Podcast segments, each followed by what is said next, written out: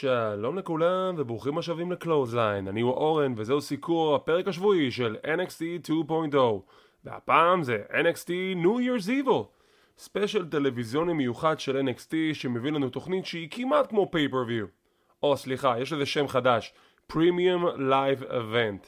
כי pay-per-view למעשה כבר לא קיים יותר ב-WWE זה רק משודר בשירות הסטרימינג שלהם אז זה כבר לא pay-per-view, אז קוראים לזה Premium Live Event, זה השם הרשמי. אבל כמו תמיד, לפני שניכנס לסיקור הפרק השבועי, יש לנו כמה חדשות וידיעות. למי שאולי לא יצא לו לקרוא את דיווח החדשות שלנו בקהילת ההיאבקות של ישראל בפייסבוק או בקלוזליין הקבוצה הרשמית, ולא יצא לו להיתקל בידיעות באתרי החדשות הלועזים, בואו נעדכן אתכם, לפני מספר ימים מתבצע גל שחרור נוסף ב-WWE, אבל הגל הזה הפעם היה גל ממוקד. האם אי פעם ראיתם את הסנדק? בסנדק בסוף הסרט הראשון יש שם סצנה קלאסית שמייקל קורליאון נותן את ההוראה ומחסל את כל האויבים שלו במכה אחת. זה מה שזה הרגיש לי עם השחרור הזה. כי כל האנשים ששוחררו הם אנשים המקושרים לטריפל אייץ'. וויליאם ריגל, סמואה ג'ו, גייב ספולסקי, דני ברץ', טימותי תאצ'ר, ההאצ'ימן, המאמן של The Diamond Mind, כל האנשים האלו היה להם קשר ישיר או אחר לטריפל אייץ' בין אם זה אנשים שעבדו מאוד צמוד אליו בין אם זה אנשים שהיו הכותבים של NXT הדגם הקודם בין אם זה מתאבקים שציינתי שעבדו בתור מאמנים ב Performance Center תוסיפו עוד שמות כמו בריאן ג'יימס, רואד דוג, אחיו סקוט ארמסטרונג עוד uh, נציגה אחת בשם אליסון דיינג'ר, אני לא זוכר את השם הנוסף שיש לה, השם האמיתי שלה, אליסון דיינג'ר זה כינוי, אבל כל השמות האלו היו למעשה אנשים בעלי תפקידים במרכז הפיתוח של WWE, והם אלה שהכינו את הדור הבא. אבל בגלל שהחליפו את התוכנית ושינו את הגישה של WWE כלפי גיוס מתאבקים חדשים, אז החליטו לשנות את הכל. וכל זה נעשה במטרה להגיד לטריפל אייץ' תקשיב חביבי, החזון שלך נגמר. החזון שלך כבר לא עובד. היה לך את הצ'אנס שלך מול A.W. במלחמת ימי רביעי, מלחמה שהוא בכלל לא רצה דרך אגב, והוא נכשל. מתוך מלחמות ראש בראש מול A.W. משהו כמו 77 שבועות, NXT ניצחה רק פעם אחת. רק פעם אחת. אפשר להגיד שזה היה A.W. Takeover, הא הא הא. אבל כן, זה לא היה תוצאה מאוד טובה לטריפל אייץ', וזה גם היה חלק מההחלטה למה החליטו לשנות את כל הקונספט של NXT, וכיום NXT, NXT 2.0. עכשיו, אני כבר קראתי תגובות גם באתרים הלועזים, גם בקבוצות בפייסבוק הלועזיות וגם אצלנו בקהילת ההפקות של ישראל. אני רואה את התגובות וכולם אומרים אותו דבר. איך אפשר לעשות כזה דבר? איך אפשר לשחרר את, ה, את האנשים המדהימים האלו? איך שחררו את ריגל? ואני חושב שיש לי רק תשובה אחת להגיד לאותם אנשים ששואלים את השאלות האלו. It's nothing personal, it's just business. אין מה לעשות. WWE היא עסק לכל דבר. וכמו שכבר פירטתי במהדורות קודמות, ונתתי את ההסבר שלי לשינוי הגרסה של NXT, NXT כמו שהיא הייתה, לא הייתה ליגת פיתוח. זה לא עבד. המטרה של NXT לא פעלה. היא לא עבדה. כי הם לא התנהגו כמו ליגת פיתוח. זו למעשה הייתה ליגה שכל המטרה שלה הייתה לחסל את הסצנה של ה indies. המטרה שלה הייתה לחסל את ה-independent scene. כל הארגונים העצמאיים, Ring of Honor, PWG, uh, עוד כמה ארגונים שכרגע לא עולים לי בראש. אבל כן, זו הייתה המטרה של NXT, היא לעולם לא הייתה אמורה להיות ליגת פיתוח לפי החזון של טריפל אייץ'. אבל לפי החזון של וינץ, היא כן אמורה להיות ליגת פיתוח. ואם 95 אחוז, אפילו, אתה יודע מה? נלך על זה אפילו יותר. 99 אחוז מהמתאבקים שעלו מ-NXT ל-Raw SmackDown, בסופו של דבר, וינסקמן לא היה מרוצה מהם, זו זכותו. אני לא מסכים עם זה, אני לא חושב שיש בכלל איזושהי בעיה עם המתאבקים שעלו מ-NXT מאותו דור ל-Raw ו-SmackDown, אבל היי, אני לא מנהל את WWE. אבל, זכותו של וינץ, הוא לא אהב את מה שהיה, הוא ראה שבסופו של דבר הם גם הפסידו ל-AW, הוא החליט לשנות את העסק. ואיך משנים את העסק? Complete Makeover. זה אומר להיפטר מהמראה של NXT, זה אומר גם להיפטר מהשם של NXT, הוא לא עשה את זה כי הוא עדיין רוצה להשתמש בשם של עמותה כי זה עדיין משהו שאנשים מכירים, וזה אומר לשנות את כל המערכת. כן, וזה אומר לשחרר שמות כמו וויליאם ריגל, שהעבודה העיקרית שלו הייתה גיוס מתאבקים ל-NXT, אבל בגלל שכל השיטה השתנתה, והם כעת פונים לספורטאים מקולג'ים, ולא מסתכלים על הליגות העצמאיות, אז אין באמת טעם להחזיק אותו. עכשיו, לשאלה הנשאלת, אם הם שחררו אנשים כמו סמואה ג'ו, וטימותי תאצ'ר, ודני ברץ', וסקוט ארמסטרונג, שהם אלה למעשה האנשים שהכינו את המתאבקים לקרבות, לפרומואים, סקוט ארמסטרונג היה מאמן השופטים, אז מי הולך להחליף אותם? תשובה לשאלה הזאת אין לי, ולפי מה שבדקתי באתרי החדשות, לאף אחד אין מושג מי עכשיו הולך לחנך את המגויסים החדשים לפי הקריטריונים ש-WWE רוצים שילמדו. אבל, בסופו של דבר חובת ההוכחה היא על WWE לספק מוצר שאיתו נוכל לגדל את הכוכבים הבאים של WWE. עד עכשיו הכל טוב. NXT 2.0 מלבד כמה מעידות קטנות מתקתקת כמו שצריך. אני אין לי שום בעיה עם NXT 2.0 מלבד הגרפיקה ההזויה שלהם. הקרבות שם טובים, המתאבקים שם טובים, יש להם הרבה פוטנציאל ועדיין זה הכל תלוי באיך הפרזנטציה שלהם בטלוויזיה. איך מאמנים אותם, איך מכשירים אותם ללמוד פרומואים, לבצע פרומואים. מי השופטים? ואלה שאלות שאין לנו תשובות עליהן עדיין. ברגע שיהיו תשובות, אתם תהיו בטוחים שאני אהיה הראשון לדווח ולעדכן אתכם. עכשיו, שאלת מיליון הדולר. מה עם טריפל אייץ'? טריפל אייץ' כרגע בבית, נח לו, ומתאושש מהאירוע הלבבי שהיה לו לפני מספר שבועות. הוא אמור לחזור, אני די בטוח שהוא לא חוזר ל-NXT, אני לא יודע מה יהיה התפקיד שלו בחברה, ולהגיד לכם אם אני חושב שהוא יעזוב ויקים ארגון משלו, לא יודע להגיד לכם. אני לא חושב שיש לו את המשאבים, אני לא חושב שאשתו סטפני מקמן, הבת של וינץ, הייתה רוצה שזה יגיע למצב הזה. But you never know, נכון? אי אפשר לדעת. נצטרך לחכות ולראות. אבל אין ספק שזו אכן תקופה מאוד מעניינת ב-WWE ואני מחכה לראות מה הולך להיות לנו בשנת 2022.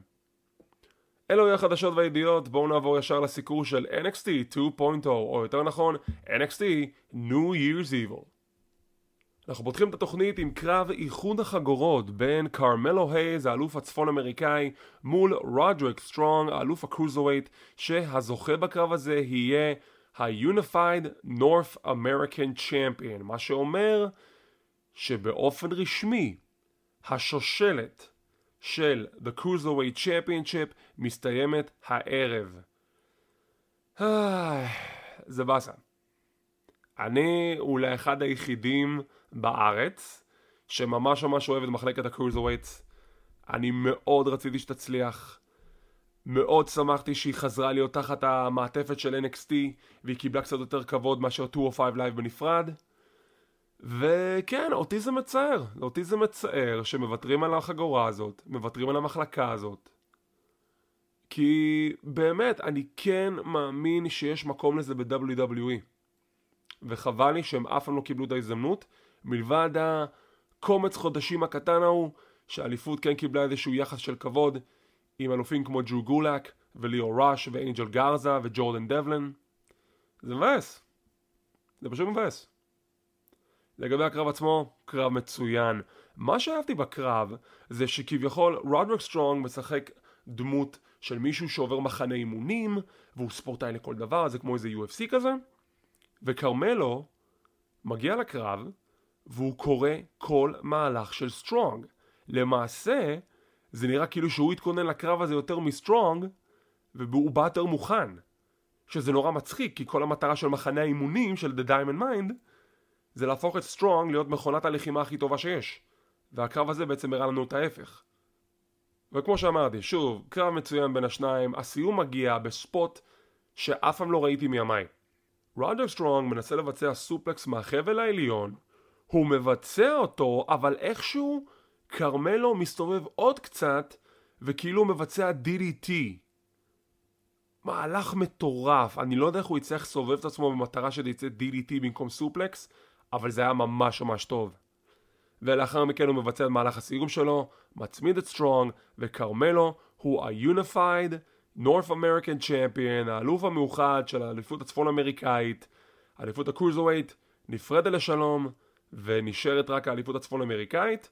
סחטיין לכרמלו הייז. אני רק תוהה מה זה אומר לגבי רודריק סטרונג עכשיו שהוא כבר לא אלוף. הוא עדיין נשאר ב-NXT, הוא לא הולך לשום מקום. יש לו חוזה למלא אותו, הוא עכשיו חידש את החוזה שלו, אני לא חושב שמוותרים עליו. אז מאוד מסקרן אותי לדעת אם הוא יישאר ב-NXT, או שאולי הוא יתקדם לרוע או סמקדאון. נחכה ונראה. משם אנחנו מקבלים שיחה קצרה בין תומאסו צ'מפה ל-AJ סטיילס שהגיע הערב להתעמת עם גרייסון וולר ואנחנו נראה אותו בהמשך. אנחנו מקבלים את ההכרזה שאחד הטורנירים הכי אהובים עליי של השנה עושה את שובו פעם נוספת וזה ה Dusty Classic והוא מגיע שוב בשתי מתכונות כמו בשנה לפני כן מתכונת גברים שתתחיל בעוד שבועיים ומתכונת נשים שתתחיל בחודש פברואר. אני כל כך מבסוט, אני מת על הטורניר הזה אני אוהב טורנירים כי מתי שיש טורניר זה עוזר לקדם אנשים, זה עוזר לקדם דמויות, זה עוזר לספר סיפור, זה עוזר לפתח יריבויות. טורנירים זה דבר קדוש מבחינתי אני מת על טורנירים, ואני שמח שהטורניר הזה חוזר, וזה משהו ש-NXT 2.0 לא מוותרים עליו לפחות, מכל השינויים שהם עושים. אבל כן, אני שמח שזה חוזר, ובעוד שבועיים הוא מתחיל. אנחנו מגיעים לזירה עם AJ סטיילס, הוא עושה את הכניסה שלו, מדבר אל הקהל, והוא מדבר על NXT, והוא אומר, אתם יודעים שאני התחלתי ב-WWE ב-2016, אני לא התחלתי ב-NXT, אני התחלתי ישר ברול רמבל. אז משם התקדמתי לרוע וסמקדאון והייתי ברסלמניה אבל יש משהו ב-NXT, יש משהו מיוחד במקום הזה שגורם לי לחשוב וואלה, הלוואי והייתי פה. כן, בסדר. בוא נהיה כנים. אם ל-AJ סטיילס באמת אמרו בזמנו, היי בוא תלך ל-NXT, אני די בטוח שהוא אמר לא. אני רוצה ישר להגיע לרוסטר הראשי וזה מה שקרה.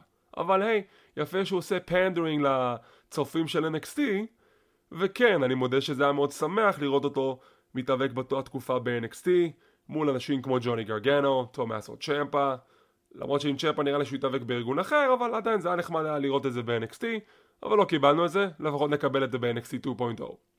גרייסון וולר מגיע להתעמת איתו, הוא מזלזל בסטיילס, הוא לועג עליו על כך שהוא הפסיד לאומוס, והוא אומר שהסיבה שהוא הפסיד לאומוס זה בגלל גרייסון וולר, הוא נכנס למוח שלו, הוא הסיח את דעתו, הוא שיגע אותו מספיק בשביל שהוא יפסיד לאומוס.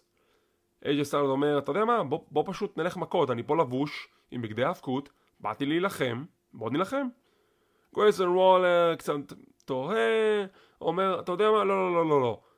אני לא מוכן להוזיל את עצמי בשביל רק כסח איתך. אני רוצה לנצח אותך ואנחנו נתאבק בשבוע הבא בקרב המרכזי. אייג'יי סטיילס מסכים, הם הולכים כסח שאייג'יי יוצא עם ידו על העליונה. שבוע הבא, אייג'יי סטיילס בפעם הראשונה ב-NXT בקרב אחד מול אחד מול גרייסון וולר ושוב שבחים לגרייסון וולר. הבחור הוא אחד מהדמויות הבולטות ב-NXT ובצדק לא האמנתי שההילטרן יעשה לו כל כך טוב, אבל הוא באמת מסתמן בתור אחד הכוכבים הגדולים שם, עד כדי כך שאני כבר מסוקרן לראות איך תיראה הכניסה שלו לתוך רוע או סמקדאון. כי שוב, כל המטרה של NXT 2.0 היא להכין את המתאבקים לשלב הבא. בתקווה שלא ינסו לשנות אותם כי למעשה זה תבנית. הוא עכשיו בתבנית שלו, לפי הקריטריונים של WWE בליגת הפיתוח, אז הוא אמור להיות copy paste, פשוט לקחת אותו משם, לשים אותו ברו או בסמקדאון. אז גרייסון וולר עושה עבודה נהדרת, אני מבסוט על הדמות שלו, אני מבסוט על היכולות שלו בזירה, מהלך הסיום שלו קצת מוזר, אבל אפשר למצוא תחליף לזה. בגדול יש לו פוטנציאל, ולדעתי הוא בכיוון הנכון. אם הוא ימשיך בכיוון הזה, וכשהוא יעלה ברו או בסמקדאון הוא יישאר אותו דבר, יש לו סיכוי להגיע רחוק. אנחנו מקבלים פרומו של פיט דאן שאומר שהוא רוצה קרב מול טוני דיאנג'לו ובעקבות הבלגן שאירע בקרב הקודם שלהם עם ה crowbar הם הולכים להיאבק כשה crowbar יהיה תלוי על עמוד. It's a crowbar on a pole match. וברגע זה הם נהפכו ל-WCW. אוקיי, זה לא כזה נורא. אני מבין את ההיגיון מאחורי סטיפולציה כזאת. אני בטוח שהקרב יהיה טוב, רק שוב, crowbar on a pole match זה WCW, דוד, כאילו באמת. נקווה לטוב. לפני הקרב הבא אנחנו מקבלים סגמנט מאחורי הקלעים עם קיידן קרטר, קייסי קטנזרו ואמרי מילר שמדברות בינם לבין עצמם ואומרות שהן רוצות לנצח ב-Women's Dusty Classic פרג'יה, פרוטה ואינדי הרדוול באות להתווכח איתם אז הן מציעות קרב 6 Women Tag הן מחפשות שותפה שלישית למרות שפרג'יה אומרת לא לא אני יכולה להתמודד איתם גם בהנדיקאט אבל לא, אינדי מתעקשת יש את טיפני uh, סטרטון היא לא מעוניינת ואומרת בטלפון לאבא שלה אבא תראה מה, נורא מציקות לי, הן רוצות אותי בקרב, אני לא רוצה. שוב, אני שונא את הגימיק של טיפני סטרטן, תיפטרו ממנו, והן פשוט בוחרות בוונדי צ'ו. ונדי צ'ו, אם אתם לא יודעים מי זאת, היא המתאבקת שהייתה פעם מינג נא, או טי.אן שאה, או איך שקראו לה, אני כבר לא זוכר איך קוראים לה, וויתרו על הגימיק שלה, והפכו אותה לילדה שהולכת בפיג'מה ופשוט ישנה בכל מקום. אז היא פשוט ישנה שם מאחורי הקלעים, קייסי וקדן אומרות אולי פשוט תבחרו בה, אז הן בוחרות בה, ושבוע הבא נקבל את קרב הבכורה של ונדי צ'ו. אוי גוולד. אני אגיד כך, אם לפחות בזירה היא טובה, אז אני יכול לסלוח על הגימיק ההזוי הזה. אבל שוב, צריך להיות עם ראש פתוח.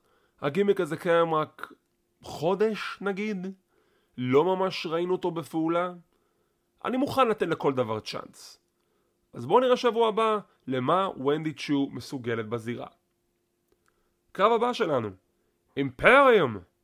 וולטר ואלופי הזוגות של NXT, פביאן אייקנר ומרסל בארת'ל מול MSK ומאט רידל.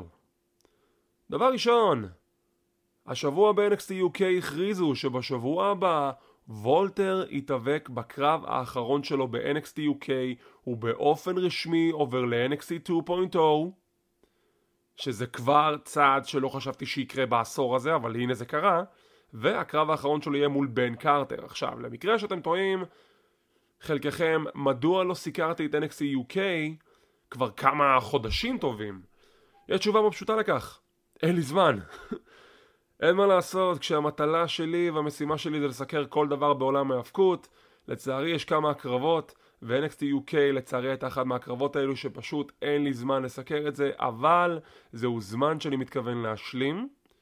אני מתכוון להשלים את כל הפער שפספסתי בזמן האחרון ב-NXT UK, ואחרי שאני אשלים אותו, NXT UK תחזור להיות מסוכרת במתכונת קבועה, בין אם זה פינה בערוץ היוטיוב שלנו, בין אם זה בקהילת ההאבקות של ישראל בפינה בכתב, אבל NXT UK תסוכר כי אם אתם לא רואים NXT UK אתם מפספסים.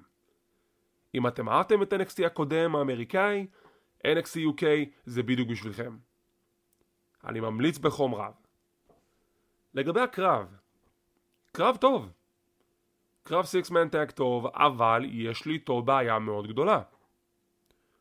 הבעיה שלי זה שהכוכב של הקרב היה מאט רידל.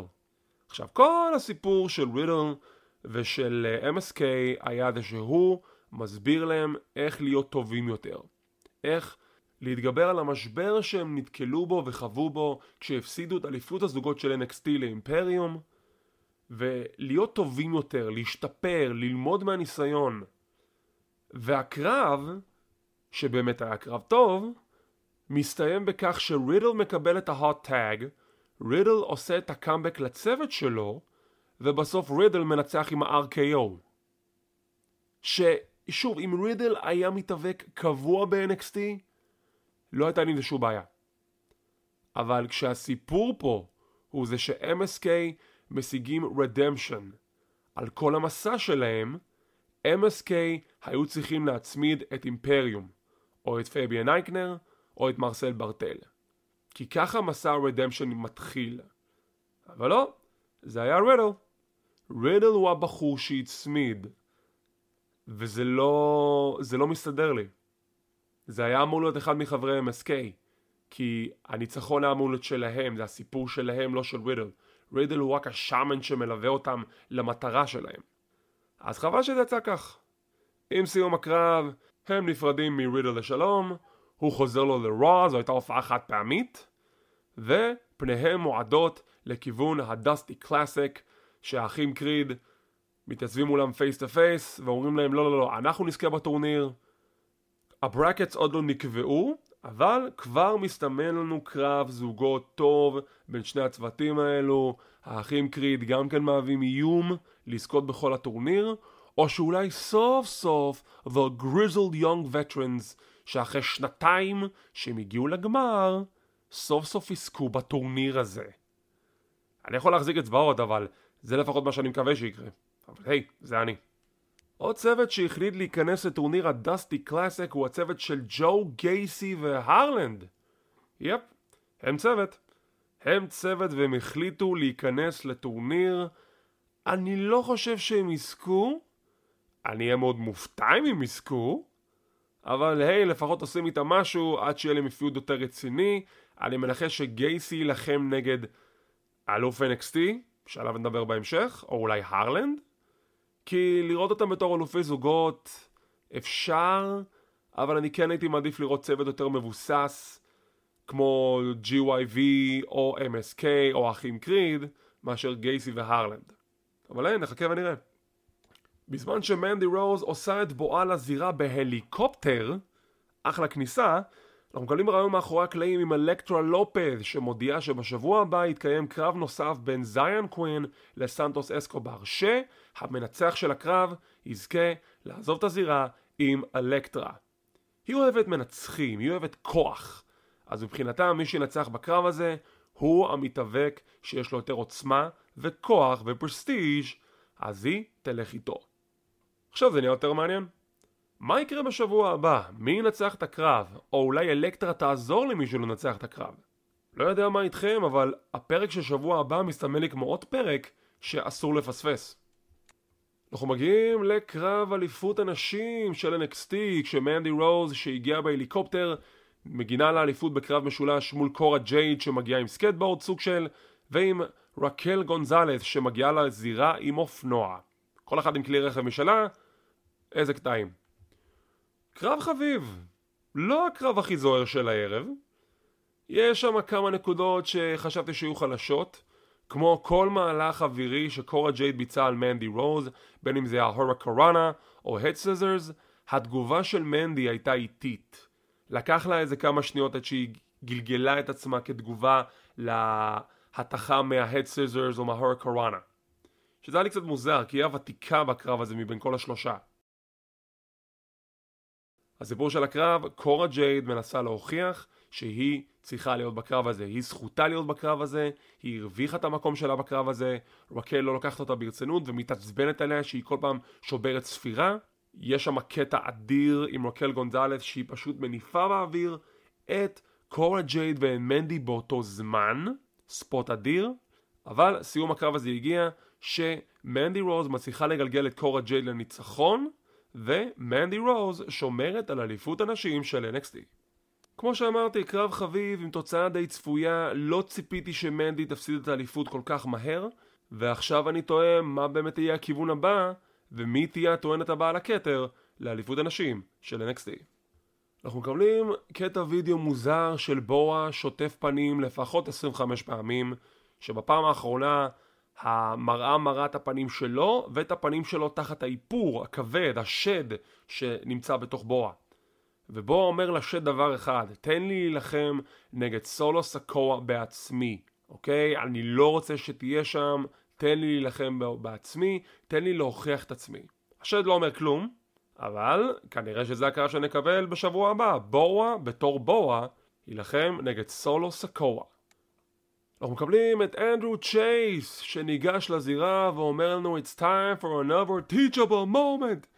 כמו שאמרת אני ממש מתחיל ליהנות מהגימיק של אנדרו צ'ייס שהוא מבקש מהחניך שלו שניסה להציל אותו בשבוע שעבר להגיע לזירה בשביל לקבל מלגה מלאה לאוניברסיטה שלו. כשאנחנו מגיעים לרגע בפרק ולסגמנט חדש בסיקורים שלי ב-NXT 2.0 מה לעזאזל וון וגנר רוצה מהחיים שלי וגנר מגיע לזירה, נותן פרומו, בכלל לא קשור לדמות שלו, שכולם מקנאים בו, שהוא מכונת לחימה, מאיפה כל זה הגיע? היה לו קו מאוד ברור לגבי מי הוא ומה הוא, מאיפה כל השטויות האלה הגיעו? נותן פרומו, מתחיל להתווכח עם אנדרו צ'ייס, תוקף אותו, בא לתקוף את החניך שלו שעדיין יושב בקהל, פתאום הוא תוקף את הקהל, וכל האבטחה מעיפים אותו משם.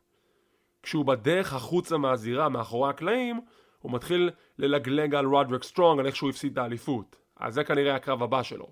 אבל אני לא מצפה שהקרב הזה יהיה בשבוע הבא, כי הוא היכה צופה. storyline כמובן. אז מה וון וגנר רוצה מהחיים שלי? מה אתם עושים איתו? אני כאילו, זה, זה ממש, זה מפוזר לכל הכיוונים. איזה מוזר. אנחנו מקבלים פרומו של קמרון גריימס שאומר אחרי כל מה שהוא עבר בשנת 2021 הוא רוצה התחלה חדשה והוא רוצה זהב, הוא רוצה אליפות. ואני שמח שיש מישהו כמו קמרון גריימס שעדיין לא הלך לאיבוד בכל התערובת החדשה של NXT 2.0 שלבחור הזה עדיין יש סיכוי להצליח כי באמת אני אוהב את קמרון גריימס אני אוהב את הגימיק שלו, אני אוהב את הגישה שלו, אני אוהב את ההאבקות שלו ואני רוצה שיזכה באליפות אני חושב שמגיע לו אליפות רצינית. בין אם זה The North American Championship, בין אם זה ה-Cruiserweight, אה לא, זה כבר אין, אבל לפחות ה-North American Championship, אני חושב שהוא הרוויח את זה. אבל אין, נחכה ונראה. אז בשבוע הבא יש לנו בקרב המרכזי AJ סטיילס נגד גרייסון וולר, זיין קווין נגד סנטוס אסקובר הזוכה, זוכה בשירותיה של אלקטרה לופז, ו... פיט דאן נגד טוני דיאנג'לו ב crowbar on a pole match ו-6 woman שקייסי קטנזארו, קיידן קאטר ואמרי מילר נגד הצוות של פרשיה פירוטה, אינדי הרדוול וונדי צ'ו. ואנחנו מגיעים לקרב המרכזי. וואו, איפה להתחיל? איפה להתחיל? אתם יודעים, יש ביטוי באנגלית שהביטוי הוא Don't kick a man when he's down. אוקיי? WWE, ניצחתם. NXT הקודם הסתיים ונגמר. הוא מת. He's dead. לא, אנחנו נמשיך לבעוט בו ונמשיך להתעלל בו, וזה בדיוק מה שקרה הערב. הכניסה של ברון ברייקר הייתה פשוט מחרידה. זה מתחיל שעל המסך יש את הלוגו הקודם של NXT, ברייקר אוחז במין שרשראות כמו שמשון, מושך בשרשראות והלוגו מתרסק. ואם זה לא מספיק, מלפניו עומד פסל של איקס ענקי, האיקס הזהוב שהיה הסמל של NXT במשך שנים. הוא בועט בזה ושובר את זה לשניים. זהו, NXT is dead. לא מספיק גל השחרורים האחרון, לא מספיק כל המייק אובר שהתוכנית קיבלה, לא, היינו צריכים את המסמר האחרון הזה בארון כדי להגיד חד משמעית ש-NXT is dead. Mm. איזה כאילו, וואי, איזה, איזה מלודרמטיות מוגזמת, למה? What did it ever do to you? איזה, איזה, איזה רוע לב. תומאסו צ'אפו נכנס, מסתכל על ההריסות, אני לא יודע מה עובר לו בראש. זה היה פשוט הזוי ומשעשע בו זמנית. עכשיו לגבי הקרב עצמו, הקרב היה טוב. הקרב קיבל 20 דקות ללא פרסומות. באמת קרב מצוין בין השניים. ברון ברייקר עדיין לומד, אבל כשאתה מגיע ממשפחה אצילה ומדהימה כמו הסטיינרס, אתה לא צריך לדאוג יותר מדי. כי ברון ברייקר הוא הדבר הבא. ברוק לזנר היה the next big thing, תיקחו את הכינוי הזה, תדביקו את זה על ברון ברייקר. ברון ברייקר is the next big thing. הוא טוב, הוא מעולה, הוא נתן שם קרב מצוין מול תומאסו צ'מפה, שבאמת הפך את הילד הזה למיליון דולר, ואחרי 20 דקות של קרב מצוין, ברון ברייקר מנצח עם הבולדוג, המהלך של אבא שלו, ו-The Steiner Recliner, המהלך של דוד שלו. תומאסו צ'מפה נכנע, עושה tap-out, וברון ברייקר הוא אלוף NXT החדש. תם לו עידן סופית, רשמית, חד משמעית. NXT is dead, long live NXT 2.0. תמאסו צ'אפה אפילו אין לו כוח ללחוץ את היד אבל הוא מהנהן בראש. He comes to terms with reality and reality is NXT is dead. Long live NXT 2.0. אחלה פרק של NXT. NXT New Year's Evil היה special טלוויזיוני לא רע בכלל. אם אני צריך לשים את זה בסקאלה של TakeOver, זה היה TakeOver סביר. שבאמת הקרב המרכזי עשה את כל העבודה. המטרה הייתה לבנות את ברון ברייקר בתור הדבר הגדול הבא, וברון ברייקר עוד לפני זה אפילו, רק שברגע שהוא נכנס ל-NXT 2.0, הוכיח שהוא הדבר הגדול הבא. ההחלטה פה הייתה נכונה לתת האליפות לברון ברייקר. עם סיום הקרב, לא ראו את זה בתוכנית, אבל אפשר לראות את הסרטון כבר בערוץ היוטיוב של WWE. אבא של ברון, ריק סטיינר, מגיע לזירה לחגוג עם הבן שלו, הוא עושה את הנהמות והנביחות שהוא היה עושה בזמנו, וזה פשוט היה רגע נהדר. פשוט רגע נהדר, וזה באמת החלטה נכונה, אני מסכים איתה לחלוטין, זה דור חדש, הגיע הזמן שלהם. אני לא יודע מה יהיה עם צ'מפה, אני גם לא יודע מה מצב החוזה שלו. אני כן יודע שבאחד מהרעיונות האחרונים שלו בימים האחרונים הוא הביע רצון גדול לקחת חלק ברויאל רמבל. אני מאוד מקווה שזה יקרה, אני אשמח לראות אותו בתור כניסת הפתעה ברמבל, אני חושב שהוא הרוויח את זה. ומשם, לכו תדעו.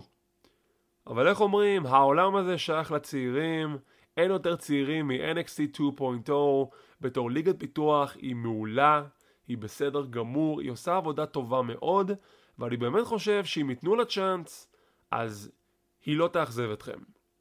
שוב, רק להפנים את הנקודה שזו ליגת פיתוח, ולא יותר מזה.